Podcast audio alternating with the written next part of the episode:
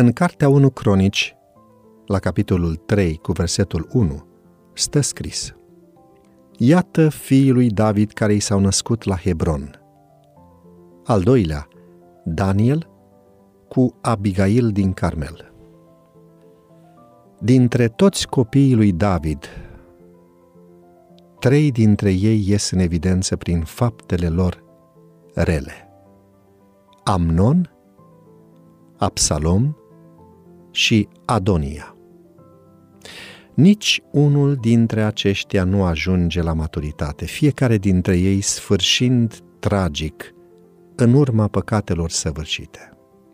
Amnon este cunoscut pentru desfrâu, Absalom pentru răzbunare și pentru ura față de tatăl său, iar Adonia pentru dorința nelegitimă de a fi împărat.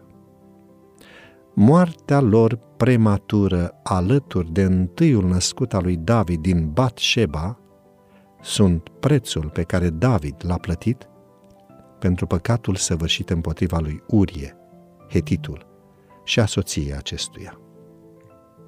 Al doilea copil al lui David a fost Daniel sau Chileab. Și lucrul acesta se găsește în 2 Samuel, capitolul 3, cu versetul 2. Acesta este mai puțin cunoscut și iese în evidență prin faptul că mama lui a fost Abigail. Influența mamei sale a fost mai puternică decât anturajul în care a crescut și valorile spirituale și morale pe care le găsim la Abigail se găsesc și la Daniel. Pe Abigail o caracterizează respectul, răbdarea, dăruirea, asumarea responsabilității și cuvintele alese.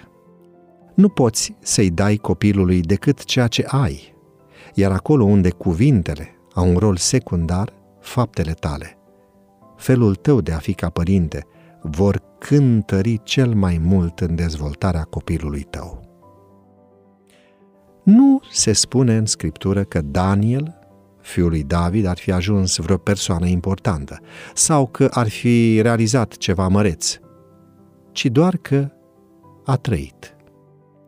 Probabil că a fost ispitit, dar nu a cedat ca frații săi, deoarece obiectivul lui nu a fost să se realizeze cu orice preț sau să se folosească de poziția socială pe care o avea, ci ținta lui a fost să-i fie plăcut Domnului și planurile lui să fie și ale sale.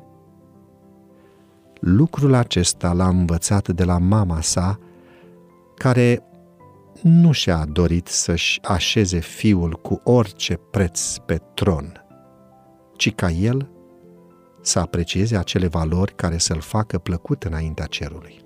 Și tot așa ne dorim și noi. Ca Dumnezeu să ne ajute să fim învățători buni pentru copiii noștri.